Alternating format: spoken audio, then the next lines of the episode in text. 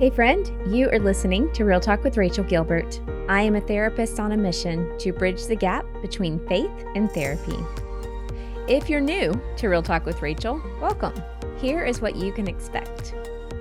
Tune in on Mondays for short talk therapy episodes, always under 20 minutes. And every other Wednesday, we share guest interviews with people I hand select to speak into your life. These episodes are meant to be educational not a replacement for your therapist. Stick around until the end of today's show for a short segment where I share counselor approved strategies to take this Real Talk episode and make it relevant in your everyday life through simple action steps. Well, before we jump into today's episode, I want to share this sweet book review for Image Restored, and it was titled Everyone Needs to Read This Book. And she had like three or four exclamation points after it. Here's what she said. Why does everyone need to read this book? Because we have all struggled with body shame at some point in our lives, and God doesn't want us to live there. He wants us to see ourselves as the beautiful creation that He made us to be. Rachael does such a beautiful job of reminding the reader who God made them to be through His very own word. And it's written for every learning style. First, there's the book. Physical and audio versions are available. Second, there are six videos to accompany the book. Third, there are pages to process what you've learned and a beautiful coloring page for each chapter. I cannot recommend this book enough. Get your copy today. Well, thank you to the sweet Amazon reviewer. By the way, we don't pay for those reviews. That was just her own kindness of her heart to go in and say all of that. If you want to learn more about the book, I suggest going to Image Restored imagerestoredbook.com com. You can learn more there.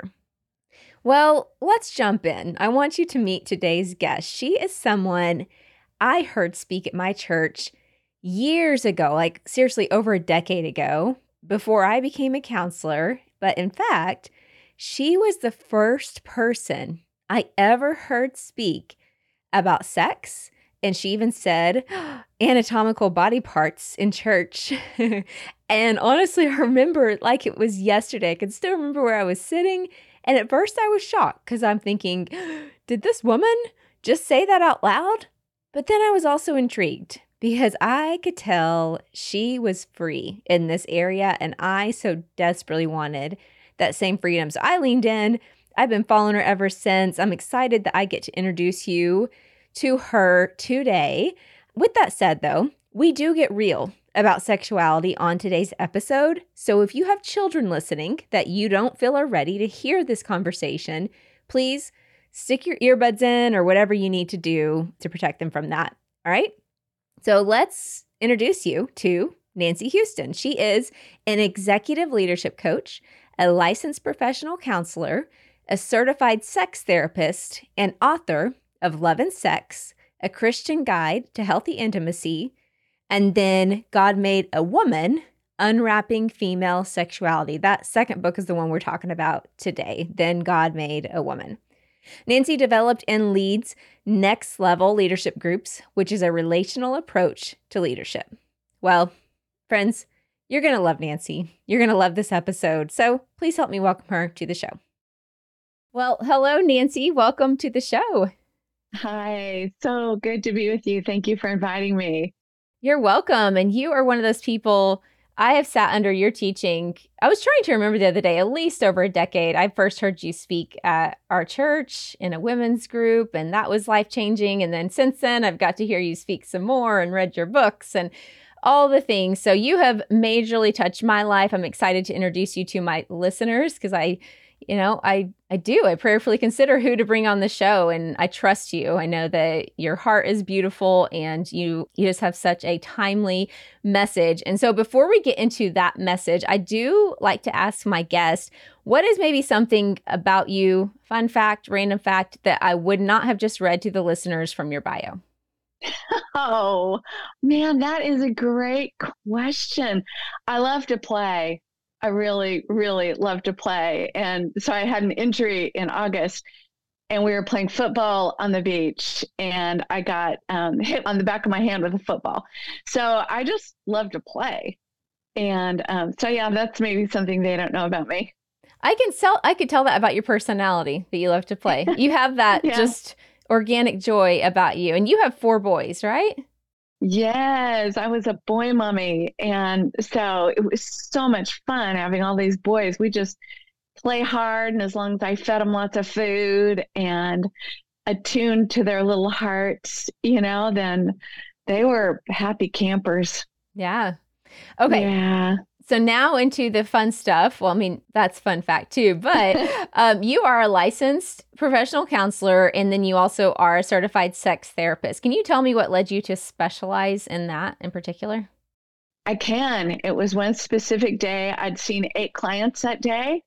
And at the end of the day, I was just sitting on the sofa, kind of reflecting because it'd been an especially heavy day. And I just needed some time to, like, wow, what just happened? And I realized that seven of the eight clients had had sexual trauma.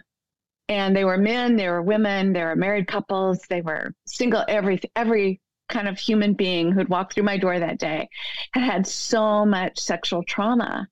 So I'm just like, oh my goodness, what is happening here? And how do I respond to this? And so I just had this impression that this was part of the work I was supposed to do. And so I thought to myself, well, I don't want to do any harm. So I'm if I'm going to do this work, I want to be equipped and trained. So it was just shortly later I went to a conference and sort of bumped into this person who had a booth called the Institute for Sexual Wholeness. Started talking with this therapist about you know, being better equipped to deal with, help people who'd had a lot of sexual trauma. I had had sexual trauma. So, you know, it's funny how God uh, it's not funny. It's no coincidence that God loves to take some of the darker parts of our own lives and then bring redemption and healing. And then we can turn around and give it back to others. So I love doing this work. I have so much hope because I know what he's done for me. So I thoroughly believe that what he's done for me, he can do for others. And I know that there are, are people listening today who have a lot of pain and have had trauma and where sexual has been a painful part of their lives. And I just want to say to that person, like, hey, I get it. And maybe you've had way more suffering than I have had. But I believe that there is so much hope. And that whatever has felt so deeply wounding in our lives, that those are the exact places where God wants to bring tremendous amounts of hope and healing and goodness and grace to you. So, if you are in the middle of that journey or if you haven't started that journey, I just want to encourage you that it's going to be better than you think it is. Right? And what happens to people who have trauma is so many times they blame themselves for the trauma. And I think the beginning of healing is realizing that a lot of times it wasn't your fault you aren't to blame, you aren't bad, especially when you have sexual trauma as a child. That children, because they have to have attachment, and then if it is an attachment figure that is is perpetuating the abuse, the child can just turn all the badness upon themselves. And then we're so filled with shame. And even to tell our story to somebody else can be so shame inducing. I remember when I, I was 33 when I started therapy, and um, because my trauma had suddenly like emerged i'd been i think i'd been just pushing it down all through my 20s and i'd had four little boys and now my youngest was in first grade. And so i actually had a little space to kind of like do some inner reflection. And i'm like oh all this pain started emerging. And i remember going to counseling the first day and the counselor said well tell me about your childhood and he sat there and cried. And I was like, it's okay. I survived. I was just so in denial about the real truth about my childhood. And he asked me if there's any sexual trauma. And I said no, because it just felt too big for me to even go there. And so I kind of in my mind, I'm like, okay, first we have to deal with the physical abuse. Then the emotional abuse, and then maybe someday we'll get to that. So it was six months later before we really even started talking about the sexual trauma. Wow. Were you a counselor when you went to counseling? No, no. Okay. thank goodness. I did my own work first, which I highly recommend. Not that we're ever done doing our own work. Yeah. Like I'm in my 60s now. I am still doing plenty of my own work. Like we we can always develop. Yeah. That's why I love adult development so much because we can think of development as, you know, we grow up and then we hit some magical age, let's say 21, and suddenly I'm an adult. But really that's not how it works. Like we were meant to grow and develop all the days of our lives. So honestly, I've just come to this place of like welcoming when something new pops up and like, oh, here's more room for growth. Yeah. And I hope that when I'm 90 years old, I'm still, you know, kind of involving myself and not like I've arrived someday, because I, I think I'll arrive when I get to heaven. And as long as I'm on this earth, I've got plenty of work for me to do with Nancy right here. Yeah. For sure. Yeah. yeah.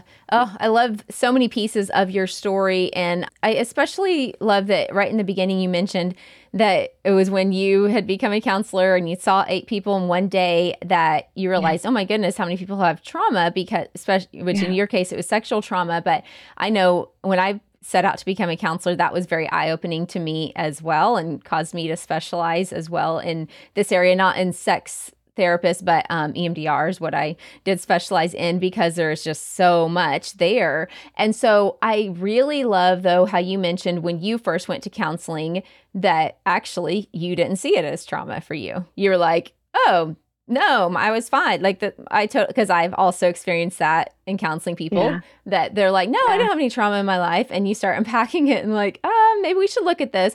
So if you don't yeah. mind, um, just for the listener who they don't know you, they don't know your story, if you could just give like a little highlight of a little bit of what you did go through uh, growing up, yeah.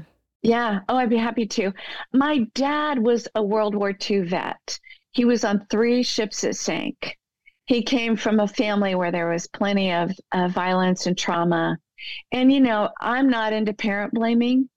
I think that our parents have their own trauma and then they pass it on to us, not because they want to, yeah, but just because that's the way it works.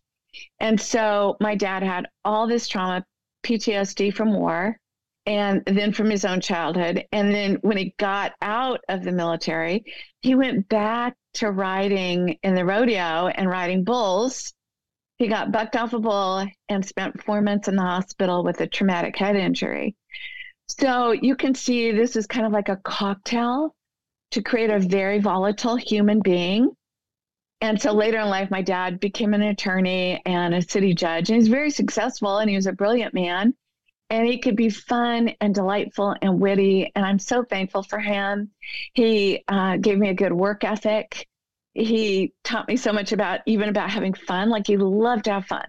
The hard thing was we never knew when he was going to shift and become volatile and be violent. And so I experienced a lot of domestic abuse um, it took me a while to realize that. I always thought of domestic abuse as husband to wife or wife to husband, but it was father to his children. And so I witnessed a lot of domestic violence, including my own personal beatings, you know, being whipped, hit, punched, kicked. And then I also witnessed my siblings experiencing the very same thing. And my mom would just freeze, which now I know means that she had her own trauma but you know i would think she never protected us she never said anything she never stopped it. So i would think in some ways that she was pretty a pretty useless mother. Now i understand that she she probably had her own trauma because freeze is definitely a trauma response. And so yeah that's part of my story. And then um wasn't raised in a christian home. We were good people. I remember saying to my mom i don't think we're that good you know and then at 14, I became a Christian. And then eventually my parents became a Christian. We started going to a church, which was a wonderful church. And like everything else, churches are filled with humans. And so the youth pastor on a youth retreat sexually assaulted me. And so those were kind of my main traumas with, with my dad, kind of a, a childhood of trauma, not just, you know, not just once or twice, but a childhood of domestic violence and trauma. And then he could be sexually abusive and neglect from my mother, no protection, and then being sexually assaulted by a youth pastor. Yeah. Wow. Yeah. Thank Thank you for sharing. Yeah. I just yeah. I wanted yeah. the listeners just to hear a little bit of your story. And I know in in different areas in your book and other places you've spoken, you do share that story um, publicly. Yeah. But I just like people to know, just like you had mentioned in the beginning, that how the Lord will take something that in our lives and then now you you're getting to turn around and speak into it and yeah. obviously you've helped people on an individual level with counseling but then now you're also getting to do it more globally which is really neat yeah, yeah. you made a good point i just want to make sure i go back to because i'm like oh i really didn't answer that whatever we grow up with we think is our normal yes for all of us that's why the first day i went to counseling and he's like crying and i'm looking at him like why are you crying yeah I'm like, it wasn't that bad. I survived it. And so it took him reflecting back to me, like, no, actually, I think you have PTSD. And I'm like, oh, I do. Well, it made sense. I had nightmares all the time. I, you know, yes, my body was telling me I had lots of trauma, but I just didn't even know how to tune into it, Rachael. Yeah. I was so used to just, no, this is all normal. Yeah well it was it was my normal but i i love the new book called the myth of normal mm. like what we can think is so normal is not normal and then children are taught to protect the image of their family and the image of their parents and we just need to say to adult children now hey it's not your job it's okay really your job is now to heal yourself and to get the healing you need get the help you need and to talk about your story and it doesn't mean you're throwing your parents under the bus. I think the way we honor our parents is to become the very best adult I can become. Yeah. I also love how you mentioned earlier you're not a fan of parent blaming because I feel the same way. It's, you know, not yeah. to cast blame or shame on them, but just to look back and go, oh, okay, actually that isn't normal. That isn't right. And we're going to do right. things differently for me, myself, and the next generation. Yeah. Mm-hmm. Yes. Yes. I really wanted to give my four boys something so much better yeah. than what I had been given. And I realized that, like, oh my goodness, if I don't work through my own story, then I can want better. But if I don't know how to really do that, then I'm I may just repeat some things. Yeah. Uh-huh. Yeah. You know. Yeah. So they say the best mommies are those who've worked through their own stories and can tell their story in a cohesive way. Yeah. And so that means we've kind of picked up the pieces. Yeah. Yeah.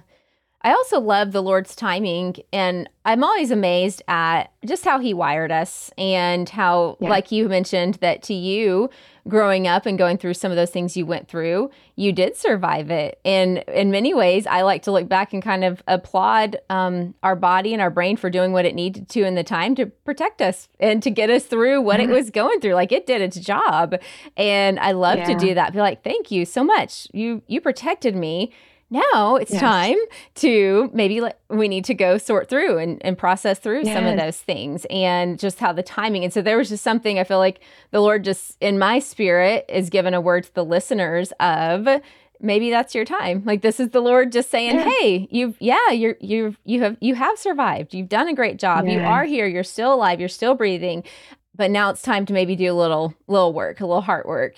And that's a good yeah. thing. That's a beautiful thing. It's it's his timing. So i love that. And in fact i know for me it wasn't actually until i was in graduate school myself to become a counselor that i i went to a counselor for the first time which mm-hmm. like you said i'm like i'm i'm glad that i did that work before i went out and actually started counseling people. You know it was just in the beginning stages of grad school. And i had i received probably one of the best compliments ever from one of my daughters. We have three kids, and two my, our, our oldest two are girls. This is recently, within the last few months. We were talking about when I was in graduate school because I had three kids. You know, it was just one of those things. I was a stay at home mom, went back to school to, to get my degree. And she said, Mom, I noticed a huge difference in you when you went back to school to become a counselor because for the first time in my life, I started processing my own stuff. I started learning how to handle, you know, and process my emotions. So I wasn't having these explosions on the kids anymore. Like that kind of stuff went away. And that was one of the greatest compliments I received. And I say that to say, you don't necessarily have to go to grad school to start no. going through your stuff. Like that's what the Lord did with me. And that was my unique story. But um, there's hope that, yeah, like if the Lord's asking you to press in, do it. So let's jump into though the thing that I really want to talk to you about because you are so anointed to speak into this. I remember the first time I heard you speak was at church, and you were the very first person maybe even still to this day the only person nah maybe some marriage conferences i've heard speak about sexuality in church. That was one of the most freeing things for me as I'm sitting there. I was a young mom. I think I only had our first two kids at the time, and you were speaking on sexuality and, you know, talking, you were saying the words penis and vagina and clitoris in church. And I'm like, oh, what's this? You know, like, but it was so freeing just to hear you yeah. go there. Like, I needed that so desperately. And so I want to speak into that or I guess really let you speak into this topic of I feel like it's almost like just restoring and sexuality, you know, and just saying, "Hey, yeah. let's speak into this as believers." So, where would you like to start with that? I didn't even really ask you a question in that other than to tell you how you you influenced me and I want you to do the same for the listeners right now. well, thank you. I love that it was sort of a liberating experience for you. That's my goal. My goal really is to like let's de-shame human sexuality. We are all sexual creatures by God's beautiful design. Last night, my um, sons and daughter-in-laws were here. Now I have granddaughters that are, you know, they're really close to, like the girls are getting close to the teen years. And I love how their mommies are talking to them about their bodies, about all the changes happening in their bodies. And the girls can, like, oh, look, mommy, I'm getting nubs. And look, mommy, I'm, you know, my body's changing. And my granddaughters can talk about it so freely. And my daughter in laws were saying, my mother never talked to me about this. And so, like, my mother had asked me, "Did she? Did you start your period?" And it's like, "No, you didn't talk to me about it. I'm not talking to you about it." Yeah. And so I think we can bring so much freedom to our children and to ourselves if we'll have the courage to have really great conversations around this topic, even though it's hard and awkward. So part of my mission has been like, okay, I'll be the one, not that I really want to be, but I'll be the one to stand up at in a public way and say, We are sexual creatures by God's design, and it is good and beautiful.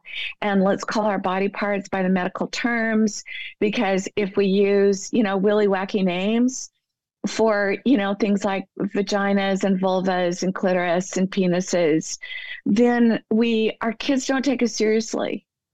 And they're like, man, mom talks about those things in like kind of like a very junior high way so I don't think I could talk to her about anything else real. And honestly, I think some of the best preventative medicine for protecting our children sexually is just to be able to have open, honest conversations with them and use the proper medical terms and do it without shame. I mean, think about just our design. Like God gave females breasts and hips and made them like actually God made females a little more sexual than males, believe it or not. Now we're different. So males' brains are probably they automatically have light up centers that cause them to think about sex frequently and desire sex frequently. Not all men, all men are different, right? But um, like the female clitoris has 8,000 nerve endings. The male penis has 4,000 nerve endings. And the clitoris and the penis are basically mirror images of one another. Females have as much erectile tissue as males do. You just can't see it. You know, like Mr. Rogers said, males are fancy on the outside, women are fancy on the inside, right? Yeah. And so you just can't see all of our specialness. We have 18 parts to the vulva area. It's amazing. It's very intricate. And if we think about, God, you were saying something to us females that sex isn't for a, a male's pleasure and a female's duty. that God made females actually, in some ways, even more sexual. We just have a different route to get there. That's why I, I love to tell females, like, or and males, like mixed audiences, like females need 21 minutes of foreplay. I like to call it core play um, to become fully aroused. I think that's why in the Song of Solomon, actually, I think this is what it means. Like the scripture that says, don't awaken love until it's ready. You know, a lot of times we as the church are like, oh, don't awaken love, like don't awaken any sexual feelings. And I think that's been part of why we haven't talked to our kids because we think, oh, if I talk to my kids, then they're going to be more sexual. We don't want to awaken anything. I don't think that's what it means. Now, I'm no theologian, so, you know, take it or leave it. I'm, I'm not offended by that. But I think it means like, don't have intercourse until you are fully aroused, because then it can be a miserable experience for a female. And how many females are having miserable experiences because they are not fully aroused, right? They haven't had time for the brain to go from red, red, red, overthinking. Females have pretty busy brains in general. And so we need the foreplay to slow our brains down and just enjoy kissing for a little bit. And then that part of our brain will start turning blue. And then as that turns blue, then we, then we can enjoy like breast stimulation. And then as that brain ter- turns more blue, then we can enjoy like clitoral stimulation. And we have to realize that only 30% of females orgasm through intercourse. So females need a lot more clitoral stimulation than they think they do, that they know they do. So for most most females, we need to slow the process down so a female can really enjoy the process. I've had so many women come into my office and say, oh, I'm just not orgasmic. And I saw ask, well, like, did you used to be? Yeah, I used to be. It used to be pretty easy. I'm like, well, what's happening in sex now? And like, oh, you know, we've got a bunch of kids, so it's got pretty fast. And so I just don't have time. I'm like, oh, well, there you go. Yeah. Your body is talking to you if we will learn to listen to it. Yes. Oh, yes. Right? Yes. Yeah. Yeah. Oh. Okay. Here's the other reason I love that you're speaking into this is because I actually want to take the phrase that came to mind as you were talking was shame off and fun up because I know I know for me and then I think uh, and I know you talk about this in your book which we'll get to here in a second um there's undoing some of the shame around our bodies that yeah from all kinds of things over the years. And in fact, I know one thing that you address is that even as little girls, we get some messages about shame around our body, even without sexual trauma. And then you and then if you put sexual trauma on top of that, I mean, it's just like so much shame and heaviness and confusion around our bodies. And so I do want to deal with the shame, but I also just wanted to say that why I love that you're speaking into this is because I know for me, once I did get married, and I'm like, okay, I would love to learn my body but where do you go? Like, if you go Google this, I'm going to get drawn to, sucked into porn or something, you know? And so I'm like, we need to have these healthy conversations and learn from in healthy ways how we're wired. Yeah. Um, because I know my husband and I have benefited from sitting under your teachings of just even the things like, first of all, how we're wired differently, but then also just yeah. how the woman because for the longest time, you know, this is real talk with Rachael. So, you know, yeah. shield, shield your ears if you don't want to hear the rest of my, you know, personal. But I thought, well, like you said, I was in the same boat with some of your, you know, your clients of, well, I guess I just don't really orgasm. I don't, I guess that's something yeah. I mm-hmm. can't really do. But then when you yeah. started to teach, oh no, you're just wired differently. Like it's going to come differently for you. And I remember there was even some point I heard you say something to the effect of, for women, it's more of a journey and it's an exploration. And even my husband hearing that, it helped both of us to start to understand okay, it's not going to look like it does for him, but let's explore. Let's, like I said, yeah. the shame off and the fun up. And that's been, been very life giving for us. Oh, I love that. You know, when men are young, they have like a sexual superhighway, you know, and sex for them is pretty straightforward. So is orgasm. It's all pretty straightforward. For females, we're more like a two lane highway and you know, we just got to enjoy a more leisurely trip to where we're getting to. So if we compare ourselves to male sexuality, which is all we used to have, mm-hmm. then we'll always feel like, oh my gosh, am I am I like slow? Am I sexually slow? Is there something wrong with me? Why does it seem so easy for him and so hard for me? And so we just can't do any comparisons. And I would encourage all couples like, you know what, throw judgments out your bedroom window. Like when couples come in and say, well, I'm the less sexual, I'm the more sexual. I'm like, hold on, nobody wants to be called the least sexual of the two of you. So let's stop judging and let's figure out what works. Like, let's get curious, let's get playful.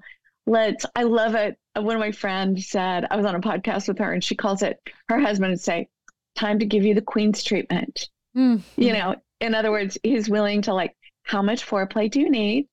And you know, women can feel guilty when we're receiving. We we aren't very good receivers.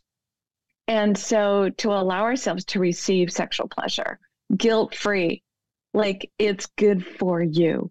It's so good for you. And then, to, you know, I think another thing, I mean, let's just talk anatomy right here, right? Like Uh, from the time a little boy is born, I had four of these little boys, and they touch themselves all the time, all the time. And good luck trying to like stop them. Yeah. And then, you know, every time they go to the bathroom, they are touching their penis. So they are extremely familiar with their most intimate part, their penis. Females aren't. Research shows that when a little girl is having her diaper changed and she reaches for her genitalia, that she will have her hand slapped most likely and told no, no by her mama. Hmm. And that's because that mama was told, slapped and told no, no by her mama. And, you know, it's just this generational thing that we do with our daughters. And moms are terrified of their daughters maybe making some of their sexual mistakes. And so they start telling their little girls, oh, that's bad. Oh, don't do that, honey. No, no. You know, they don't want their daughters coming home pregnant when they're 15 years old. I mean, all these messages that females receive. And so, honestly, most females don't know what feels good. And I love what my, I've had to go to hand therapy a lot for my hand. And my occupational therapist will say to me, Nancy, you have to tell me what hurts. I'm not inside of your body. And it's true, your husband is not inside of your body. He does not know what is feeling fabulous and what is feeling awful. He does not know what's good and what's not so good.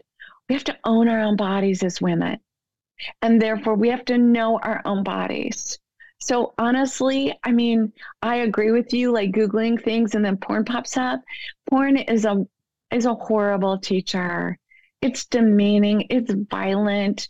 There are no healthy boundaries around it. It's like anything and everything is permissible and goes. And I don't know. I I believe that that's a really dark road to travel down. And like research shows that, you know, when we introduce porn and even into our marriages, that it ends up being demeaning. And then we attach to images instead of each other. I believe that God gave us sex to be enjoyed in marriage because it's meant to be incredibly pleasurable and bonding. And God knew that marriage could be annoying. right? I mean, if we're just going to be real, like being married to a man and married married to a woman can have its annoyances. But sex is meant to be this beautiful gift that is meant to soothe over. And so I'm always sad when couples tell me, oh, sex is awful for us. Um, or painful or difficult, or we can't get on the same page. And I'm like, well, then let's call a timeout and let's figure out how to make it sweet and good and pleasurable and bonding and meaningful. Because I believe with all my heart that's what God meant it to be. Yes, yes. Oh, this is so good. Okay, so here's what I want to do. I want to move into at the end of my show. Usually I record this segment on my own, but because one, our conversation is so good, and two, you you are a, a licensed counselor. I want to invite you in to do it with me. So I call this segment "Let's Get Real Practical." So we take the topic that we discussed today and we give the listeners some practical ways to implement what we just talked about. So I just feel like, oh, first of all, I'd love for you to get real practical about the shame piece around sexuality of yeah. the person who's listening and they're going, yeah, I definitely have some, whether it's sexual trauma or even just shame around their body, body image struggles, all the things that makes them go, I don't even want to explore. Like that feels, yeah. that doesn't even feel safe to me. What are some practical steps you could give them right now? Yeah. Well, I think number one, stop hating yourself. You are so worth loving. You know, you're just so worth loving. And females can have so much self hatred. It breaks my heart. I get teared up thinking about it, you know? And your beauty. And then we have all these fake images of these perfect bodies of females. And I'm like, most of, you know what? When I see in a magazine or a movie isn't what I see when I go to the beach. Yeah. I'm like, oh, well, there's normal bodies. But we are so inundated by what the media puts forth that we women can go, well, my body doesn't look like that, and my body doesn't look like that. And my body, you know, I heard a comedian last night. She was saying, Well, my friend is single and she's trying to start dating again. And she told me, Well, I guess I might be able to let somebody see my left breast. I think it still looks okay. and I just thought, Isn't that so funny and so true, right? we've got all these ideals of this is what the perfect woman is to look like. And here am I way down here. And I'm like, you know what? We need to throw out the perfect woman. Like she can be right back here reminding us all day long of how imperfect we are. And honestly, we just need to say, hey, thank you, but no thanks. There's no such thing as an ideal woman and what I have is good enough and beautiful enough. And you know, my husband is so sweet. Like there used to be parts of my body I'd be critical of, and he'd like, "What? I don't even see that. What are you talking about?" And he helped me like be more accepting of my body, and I'm so thankful for that. You know, so I hope number one that all you women are with good men who can say, "Honey, your body's beautiful. Like relax." enjoy. I want to be with you. I don't want to be with some false image because that fake image doesn't have anything to offer. You as a as a woman have so much to offer. Yeah. Yeah. What about um, the person listening with any sexual trauma? That where do they start with that? Yeah, I think you start with, you know, most trauma isn't your fault, honestly. Like we may have participated, but we're we're wired sexually to respond to sexual stimuli. So if your body responded, let's say something ha- is happening, you're you're making out with a boyfriend, then suddenly it moves into a date rape, and your body responded, and so you've been hating your body. It's like no, we're sexually wired to respond to sexual stimuli. So even if your body responded to unwelcome, unwanted, forceful touch, touch from somebody that was traumatizing your body, it doesn't make your body bad. Your body's just doing what was wired to do. So I think to start being kind towards ourselves and compassionate, like I am all about like, hey, can we just try a little softer and be compassionate towards ourselves? Can we have some empathy? Maybe you acted out sexually as a teenager, as a young woman, or even as an older woman. Can we have some empathy for that? Right? Like something happened to bring you to the place where you're sexually acting out. Like, let's just have empathy. And let's be kind and curious. Right? Instead of like so judgmental, so cruel. That all that cruelty is not helpful. You know, so many times if we have any abuse in our history, then we just pick up where that abuser left off and abuse ourselves. And it's so cruel. And God is saying, wait a minute, I, I've invited you to love yourself. And then I think from there, we, we start this process of being compassionate. And then I honestly think women have to get to know their own bodies that, so they can start communicating. And I know we've made a ton of fun of like mirror exercises where you look at your genitalia in a mirror and you figure out what's where and what's what, what's pleasant touch, where your clitoris is, what feels good with your clitoris, because it's going to be really hard to ever have an orgasm unless you figure out what isn't is pleasant, enjoyable touch with your clitoris. If it's too scary to do it with yourself, invite your husband into it if he's a good, safe person. And, and take his hand and guide him and communicate. Oh, that feels good. Let's discover my body together. Oh, this feels good. Oh, that feels nice. Oh, oh, that's not my fave you know, say what you mean, but don't say it mean. You don't want to be demeaning towards yourself or him, right? And just go on an exploration, like be an explorer of your own body and figure out what what is lovely and what is beautiful and what is pleasant, arousing, erotic touch for you, because nobody can define that for you. Every woman's body is different and unique, and that's good. You know, we're not machines and I think we need to get over the idea that men are sexual machines. They're not machines either. Yeah.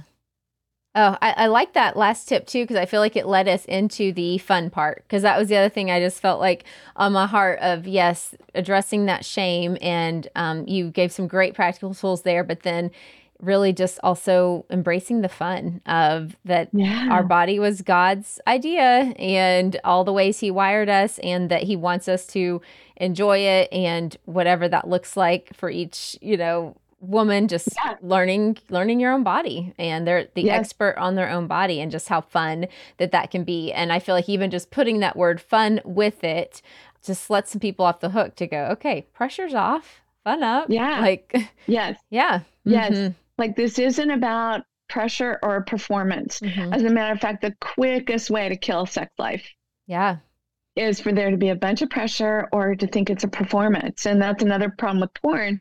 It's all about pressure and performance. Yeah.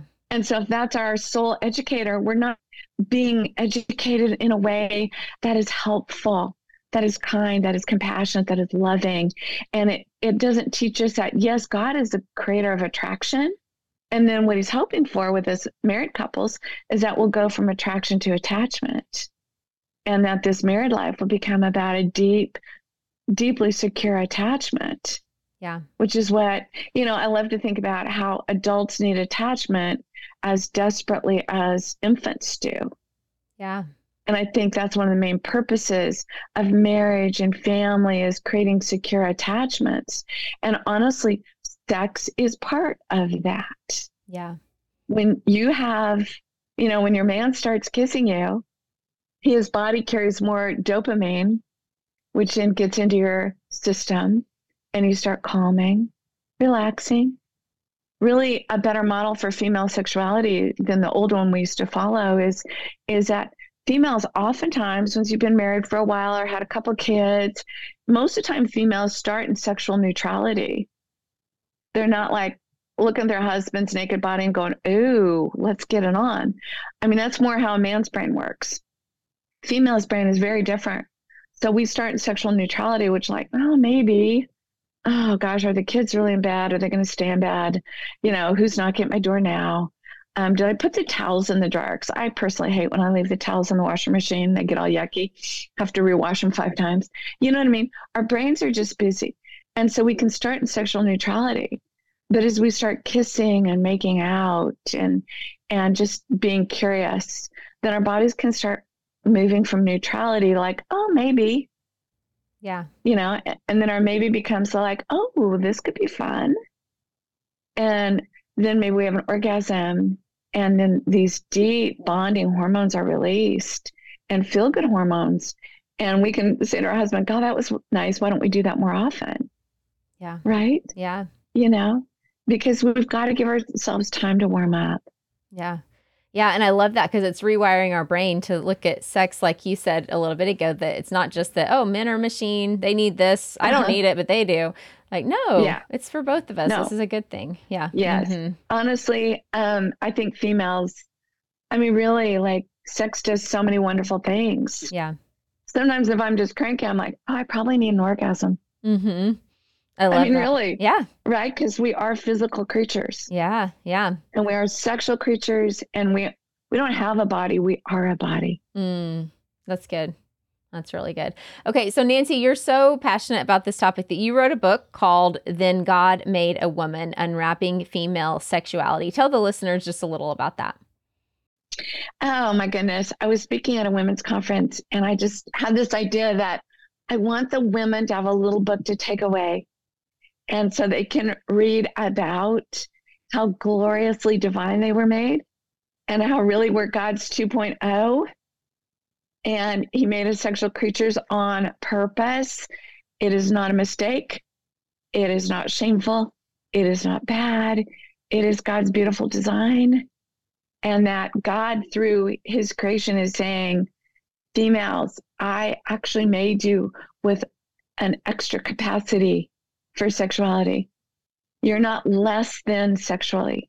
You're actually more than. No, not to put down men at all. But I think we women needed that. We needed God to say, No, here's my extra love for you. And so I've given you these beautiful sexual parts that have more potential than male sexuality. Females, again, 8,000 nerve endings in their clitoris. That's double, double the pleasure, double the fun, yeah. right? Uh-huh. Yeah. And and we can be multi-orgasmic. Yeah. And it's kind of some learned skills. I think females can think, oh, I should just know how to have an orgasm, like I can sneeze. And I'm like, no, it's more like learned skills. Mm. It's a learning, it's kind of like learning another language. Yeah. And you don't just expect yourself to wake up and speak Spanish someday. I wish that yeah. would be delightful. But instead, you realize if I'm going to learn Spanish, I'm going to have to like actually educate myself. I'm going to have to practice. I'm going to have to communicate. I'm going to have to work at it. Yeah. And what if we looked at female sexuality the same way? Like, oh, I'm going to have to have a good education. I'm going to have to learn how to talk about this. I'm going to have to learn how to communicate about it. I'm to have to learn how to say, "Oh, I love that. Oh, not not as much. Oh, this is pleasurable. Oh, would you do more of that?" You know? yeah. right? And then we'll become more adept at it. We'll become better at it. Yeah. Yes.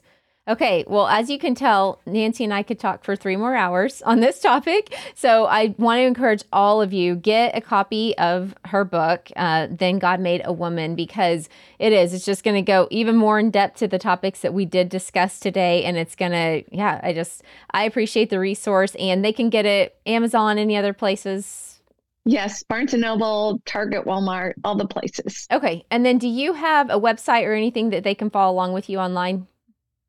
Yes. I'm not super active on social media. I hope to get better at that. I'm working on that. Um, Ask Nancy Houston's Instagram, um, nancyhouston.net is my website. Um, I'm kind of in the process of revamping some things. So stay tuned, stay with me. Would love to be friends with your audience, Rachael. Yeah. All right. So, y'all heard it here. And then, of course, all those links are in today's show notes as well. If you want to go follow along with Nancy, get her resources.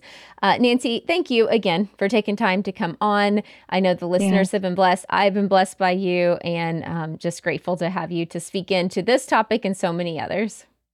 Uh, I'm so glad to be here. Thank you for inviting me. And I wrote a previous book about love and sex. And really, that book is much more deals with healing from sexual trauma. Mm. So if any of your listeners do have trauma, that could yeah. be one resource for them. So thank you for inviting me. Love visiting with you. It's time for Let's Get Real Practical. This is the part of the show where we take the topic discussed with today's guest and we get into some practical steps you can implement into your life right now. I love interviewing other therapists. In fact, if you haven't noticed this month, I've had two licensed therapists here on the show because they basically cover this segment for me. I almost am like, what else am I going to say? Because they've already been giving you so much practical advice already. But here's the final thing I did feel like I just wanted to bring up to you again before we sign off on this episode. And it's this ask God if there is any area of your sexuality that needs to be restored. You know, part of why I included a trauma timeline in Image Restored, if you have that book, you've seen it, and I did a video teaching on it as well that you got access to with the book, is because I've counseled many women who are unaware of the trauma that they've experienced in and around their body. And there's lots of reasons why this is. I don't really have time to go into that right now, but I see it enough that it is an area that keeps many, not just women, but right now I am talking, you know, talking about women right now, stuck with body image, but also shame, insecurity, self-confidence, and even a healthy married sex life. So if you've never explored this area, maybe there's nothing for you there and that's great. Like if you explore it and you're like, actually, I'm I'm really great in this area, then that's amazing. And you're probably one of the people that's going to go help others in this area as well. But I want to encourage you if you've never taken the time to just take a little bit of a peek in your past. I don't like to go back and live in the past, and I never recommend that anybody else does. But there are some points where we need to pause, we need to pivot backwards and go, did some of those life events affect me still today? And if they did, if they're still showing up today, that's when we know we need to go back. We need to take a look. We need to do some work and some restoration. So, honestly, for work like this, I, you know, and I recommend this multiple times in my book, and I'm going to say it to you again here. I highly recommend seeking professional help when it comes to this type of trauma. Uh, if you live in Texas, our clinic has a few openings with our highly vetted counselors. I'm one of them, but we also have others. You can go to bbchealth.com to learn more. You do need to be a Texas resident. If you aren't a Texas resident, my recommendation for you would be to check out AACC.net. That is the American Association of Christian Counselors. You can punch in your state and find someone near you. Well, let me pray. Father, I thank you for every single person who's sitting under the sound of my voice. Thank you for this space that we get to join here today. I pray for restoration, reconciliation, redemption, renewal, all the things. Jesus, draw near to the brokenhearted in ways only you can. Restore tenfold all the enemy has stolen.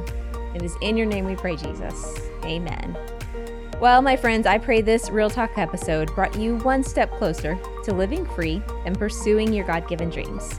I will see you back here next time on Real Talk with Rachael.